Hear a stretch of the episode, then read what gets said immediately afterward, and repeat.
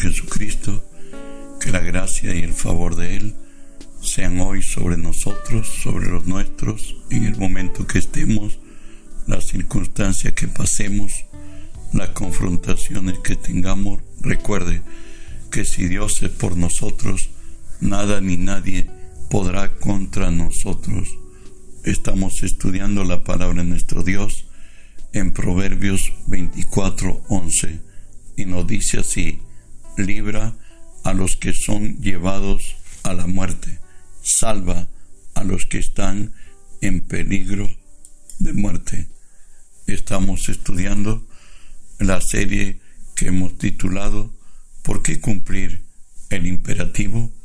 ¿Por qué anunciar el mensaje del reino de los cielos? Esta es la razón por la cual estamos viendo hoy y estamos viendo el tema específico, abrir los ojos de los ciegos.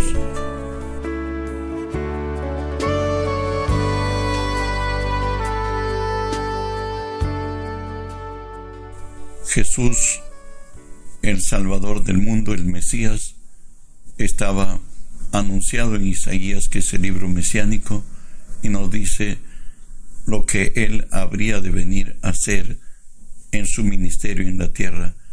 Y nos dice así Isaías 49, 8 al 10.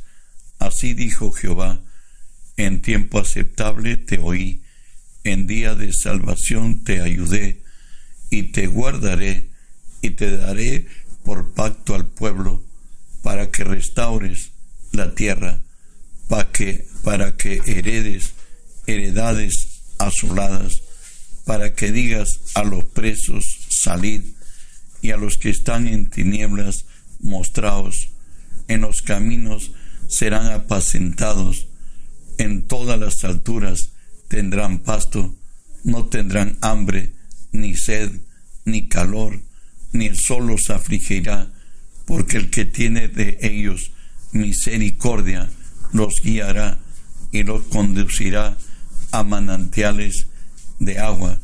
Recuerda, Él siempre tiene una segunda oportunidad. Jesús, alcanzado por un necesitado, la respuesta de Jesús en Mateo 19, 26 es esta, y mirándolos, Jesús le dijo, para los hombres esto es imposible, mas para Dios todo es posible en Isaías 43 nos habla acerca de nuestro pasado, cómo podemos liberarnos de él. Y nos dice aquí, he aquí que yo hago cosa nueva, pronto saldrá luz, no la conoceréis otra vez, abriré camino en el desierto y ríos en el sequedal. Recuerde que por todo el daño que el enemigo nos ha causado, Dios nos hará mucho más bien en el tiempo de la aflicción de Job, donde Satanás prácticamente lo destruyó, le quitó mucho, excepto la vida, y a que Dios le había prohibido no tocarlo. Y nos dice así, Job 42.10, y quitó Jehová la aflicción de Job cuando él hubo orado por sus amigos y aumentó al doble todas las cosas que habían sido de Job. Nuestra vida en el pasado vino desastrosa, vino de una forma que verdaderamente muchos llegáramos muy mal. Sin embargo, el de que da segundas oportunidades nos refiere así de la de manera que nosotros, está hablando el que se ha convertido, el que ha vuelto a Dios, de aquí en adelante a nadie conocemos según la carne, ahí donde estaba nuestro dolor, quebranto y vergüenza, y aun si a Cristo conocimos según la carne, ya no le conocemos así, de modo que si alguno está en Cristo, nueva criatura es, todas las cosas viejas pasaron, he aquí, todas son hechas nuevas. El Señor nos ha dado segunda oportunidad Y el propósito de venir a esta tierra es para que nos diga a los presos salir, dice. ¿Y qué es salir a los presos? Es permanecer en su palabra, como él dijo así en Juan 8, 36. Él dice, así que si el Hijo libertare, seréis verdaderamente libres. Pero ¿cómo es que se ejecuta la libertad en el creyente? Escúchalo bien, no seas mero religioso. La respuesta está en la palabra. Está en Juan 8, 31 y 32, donde nos dice el Señor, dijo entonces Jesús a los discípulos que habían creído en Él, a ti a mí igualmente, si vosotros permanecéis en mi palabra, seréis verdaderamente mis discípulos y conoceréis la verdad y la verdad os hará libres. Desde que has venido y he venido y hemos venido a Cristo, la palabra de Dios tiene que hacerse mm, ser nuestra voluntad, ser nuestra conciencia, ser nuestra manera de actuar y vivir. Si vivimos vivimos determinados por la palabra, porque está escrito, mas el justo por la fe vivirá. En cualquier circunstancia de la vida, haz lo que Santiago 4.7 nos dice, someteos a Dios, resistir al diablo, y él huirá de nosotros, sea de enfermedad, sea de quebranto, sea de noticias que no debieron llegar, pero que ahora están, si permaneces en la palabra serás libre. Nos dice también, a los que están en tinieblas, mostraos Muchas veces hemos perdido hasta la esperanza. El Señor nos dice en Zacarías 9:12, volveos a la fortaleza, oh prisioneros de esperanza. Hoy también os anuncio que os volveré el doble. El, vuélvete al Señor. Él peleará tus batallas, Él suplirá tus necesidades, Él cambiará tu lamento en baile. Naúm 2.1 nos dice, subió el destructor contra ti, pues guarda la fortaleza, vigila el camino, ciñete los lomos, refuerza mucho tu poder, aunque aparentemente todo se haya perdido, recuerda que la fe a la cual hemos sido llamados es contra esperanza. Nuestro Dios, el Todopoderoso, hará maravillas por nosotros. También nos dice, no tendrán hambre ni sed. Jesús dijo, el que cree en mí no tendrá sed jamás. Escúchalo. Juan 6:35 lo dice así. Yo soy el pan de vida. El que a mí viene nunca tendrá hambre. Y el que en mí cree no tendrá sed jamás. Generalmente nos desilusionamos hasta uno de nuestros líderes religiosos y de pronto claudicamos, pero ¿sabe qué dice la Escritura? Que nuestros ojos tienen que estar puestos en Jesús. Si están puestos en Jesús, jamás de los jamases Él te va a defraudar, porque Él es fiel y sus caminos son rectos, y Él es justo, y Él es santo, Él es perfecto. Por ello nos dice que debemos estar puestos nuestros ojos en Jesús. Dice que Él nos, Él nos guiará a los ciegos por el camino que no sabían, dice Isaías 42, 16. Recuerden que el ocuparse de la carne es muerte, pero el ocuparse del espíritu es vida y paz. Dios tiene otra manera de vivir para los que somos de Cristo. Dios le dice a su pueblo, a Israel, en la razón del por qué los liberó de Egipto. Levítico 26, 13 yo Jehová vuestro Dios, que os sacó de la tierra de Egipto, para que fueseis, para que no fueseis sus siervos, y rompí las coyundas de vuestro yugo, y os he hecho andar con el rostro erguido.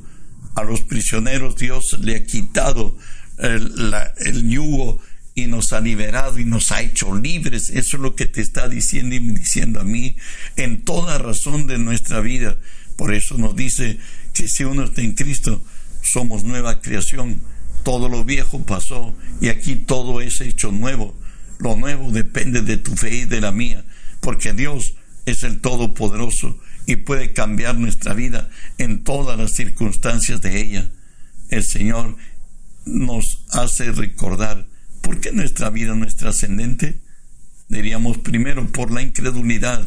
Eso lo encontramos en Hebreos 4.2. Pero también a nosotros se nos ha anunciado la buena nueva como a ellos, pero no les aprovechó el oír la palabra por no ir acompañada de fe en los que la oyeron. Esa es la realidad. Si tú no le crees a Dios, perdóname, estás perdiendo tiempo. O te conviertes o determínate, créele a Dios. O si no, pues deja la Biblia. ya es tu situación tuya. No te estoy diciendo que lo hagas. Sería lo peor que lo hagas. Pero no te engañes. Créele a Dios. La manera de salir adelante es si puedes creer. Para que cree, todo es posible otro por la soberbia. Números 15, 30 y 31 nos dice así, mas la persona que hiciere algo con soberbia, así el natural como el extranjero, ultraja a Jehová. Esta persona será cortada en medio de su pueblo, porque tuvo en poco la palabra de Jehová y menospreció su mandamiento, enteramente será cortada esta persona, su iniquidad caerá sobre ella. Tener en poco la palabra de Dios y menospreciar los mandamientos y el camino de Dios es soberbia. Y a los soberbios Dios los humilla. Nos dice también que por la jactancia, Jeremías 13, del 15 al 17, Dios exhorta a su pueblo y le dice, escuchad y oíd no os envanezcáis, pues Jehová ha hablado. Dad gloria a Jehová vuestro Dios, antes que vengan, antes que haga venir tinieblas, y antes que vuestros pies tropiecen en montes de oscuridad, y esperéis luz, y os vuelva en sombra de muerte y tinieblas. Mas si no oyeres esto, en secreto llorará mi alma, a causa de vuestra soberbia, y llorando amargamente se desharán mis ojos en lágrimas, porque el rebaño de Jehová fue hecho cautivo. Recuerda, Dios resiste a los soberbios y da gracia a los humildes. Ezequiel 18:30 también lo dice Dios a su pueblo. Por tanto, yo os juzgaré a cada uno según sus caminos. Oh casa de Israel, dice Jehová el Señor, convertíos y apartaos de todas vuestras transgresiones, y no os será la iniquidad causa de ruina. También por la tibieza espiritual encontramos problemas en nuestro caminar. Y Dios le dice en Apocalipsis 3 del 15 y 17, lo dice así, yo conozco tus obras, a la iglesia de la Odisea, por cierto, que ni eres frío ni caliente. Ojalá fueres frío o caliente, pero por cuanto eres tibio y no frío ni caliente, te vomitaré de mi boca. Hay gente que es indiferente, que no le va ni le viene. Él no es frío ni caliente, se contenta con ser tibio. Y ser tibio lo van a vomitar de su boca. ¿Sabes qué? Dios no quiere mezclas. Dios le dice a Israel en Levítico 19, 19, mis estatutos guardarás, no harás ayuntar tu ganado con animales de otra especie, tu campo no sembrarás con mezclas de semillas, ni te pondrás vestidos con mezcla de hilos.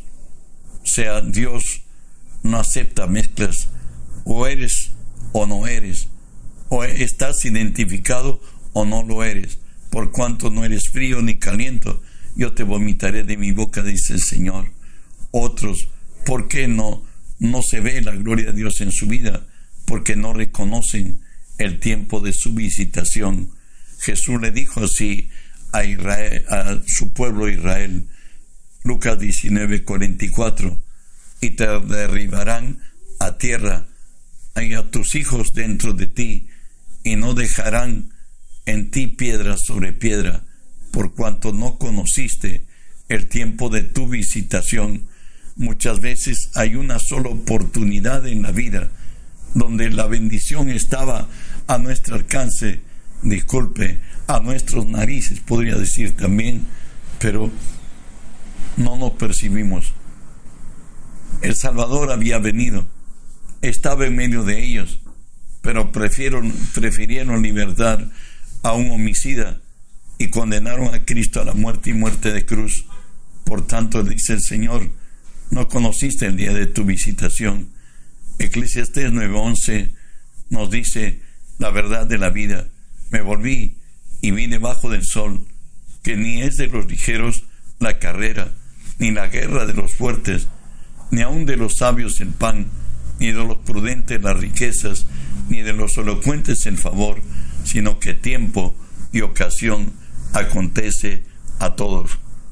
Por cierto, tenemos que pedirle al Espíritu Santo que nos revele ese momento para que nosotros podamos tomar la bendición de su gracia que nos alcance.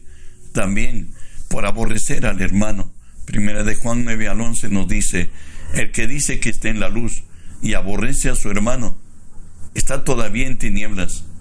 El que ama a su hermano permanece en la luz y en él no hay tropiezo, pero el que aborrece a su hermano está en tinieblas y anda en tinieblas y no sabe a dónde va porque las tinieblas le han cegado los ojos.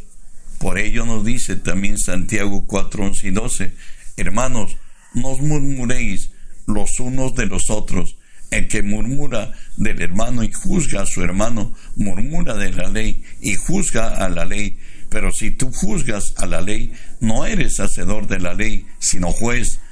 Y uno solo es el dador de la ley, que puede salvar y perder. Pero tú, ¿quién eres para que juzgues a otro? Bueno, Dios es el juez. No hay otro sino Él.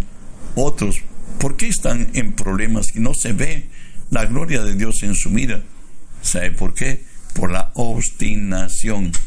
El hombre que reprendido, dice la palabra, endurece su servicio, de repente será quebrantado y no habrá para él medicina. Hay muchas personas que nunca, como hay un dicho, Jalisco nunca se, nunca se rinde, pues ellos siempre tienen la razón, aunque la verdad los diga por todo lugar, ellos jamás ceden y siempre tienen otro recurso para decir que ellos tienen la razón, aunque están evidentemente ciegos. ¿Cuáles son las eh, las señales evidentes de un ciego, ¿sabe qué? Haber caído en abatimiento y tristeza, como lo dice el Salmo 107 del 10 al 12. Algunos moraban en tinieblas y sombra de muerte, aprisionados en aflicción y en hierros, por cuanto fueron rebeldes a la palabra de Jehová y aborrecieron el consejo del Altísimo. Por eso quebrantó con trabajo sus corazones, cayeron y no hubo quien los ayudase. Hay mucha gente que están en abatimiento totalmente destruidos. Otros, bajo esta verdad, no, no pueden ordenar las ideas, como lo dice Job 10:22. Tierra de oscuridad lobrega, como sombra de muerte y sin orden, y cuya luz es como densas tinieblas. Parece que llegó la noche, que no hay escape, no hay salida por ninguno, como siempre se dice en dicho, luz al final del túnel, no hay para ahora para ellos. ¿Sabe qué? Estar ciego es no saber qué hacer, ni a dónde ir, como nos dice la palabra en Job 37, 19 y 20 muéstranos, queremos decir, porque nosotros no podemos ordenar las ideas a causa de las tinieblas. Será preciso contarle cuando yo hablare, porque más que el hombre razone, quedará abismado. Por ello se recomienda, se dice, que cuando caigas en abatimiento, cuando esté la situación extrema, no hagas trato ni contrato, refúgiate en Dios, Él es tu refugio, como decía David, que él cayó en el lodo cenagoso, en el pozo de la desesperación, pero ahí clamó a Jehová y extendió su brazo y lo levantó y le puso sobre la roca un cántico nuevo en su boca. Al caer en el aventimiento, no saber qué hacer, la situación es esta que nos dice Isaías 59, 11 y 12. Gruñimos como osos, todos nosotros, y gemimos lastimeramente como palomas. Esperamos justicia y no la hay, salvación y se alejó de nosotros, porque nuestras rebeliones se han multiplicado delante de ti y nuestros pecados han atestiguado contra nosotros, porque con nosotros están nuestras iniquidades y conocemos nuestros pecados. Estar totalmente desamparado y en el tiempo de quebranto quiere decir que estamos ciegos. Lo decía Job 17:7, mis ojos se oscurecieron de dolor, mis pensamientos todos son como sombra. Es más, nos dice Isaías 42, 22, mas este pueblo saqueado y pisoteado, todos ellos atrapados en cavernas, escondidos en cárcel, son puestos para despojo y no hay quien los libre, despojaos y no hay quien diga restituir. Mas Jesús nos dice, y conoceréis la verdad, y la verdad os hará libres. La verdad es Cristo, y la verdad es la palabra de Cristo. Por tanto, si permanecemos en la palabra y la palabra permanece en nosotros, seremos verdaderamente libres y conoceremos la verdad y la verdad nos hará libres, dice la palabra. Si estás en momentos, en cualquier momento que te encuentres en una situación muy especial, Dios es tu amparo y tu fortaleza, es tu luz y tu salvación. Acógete a su gracia, espera en Él, Él es hacedor de milagros él cambiará tu lamento en baile, tu debilidad en fuerza y tu deshonra en honra, pues en Él hay misericordia. Él es Padre de perdón y Dios de misericordias. Él abre caminos en el desierto y ríos en el sequedal. Él es Dios de verdad. Que la gracia de Dios te alcance. Reenvíe este mensaje a otros, que otros conozcan acerca de la palabra y sean y se fundamenten su vida en lo que Dios ha dicho y no en aquellas emociones y circunstancias otros buscan que los determinen. Que sea Dios y su palabra sobre tu vida y verás tu gloria. Alcanza a otros con este mensaje en el nombre de Jesús.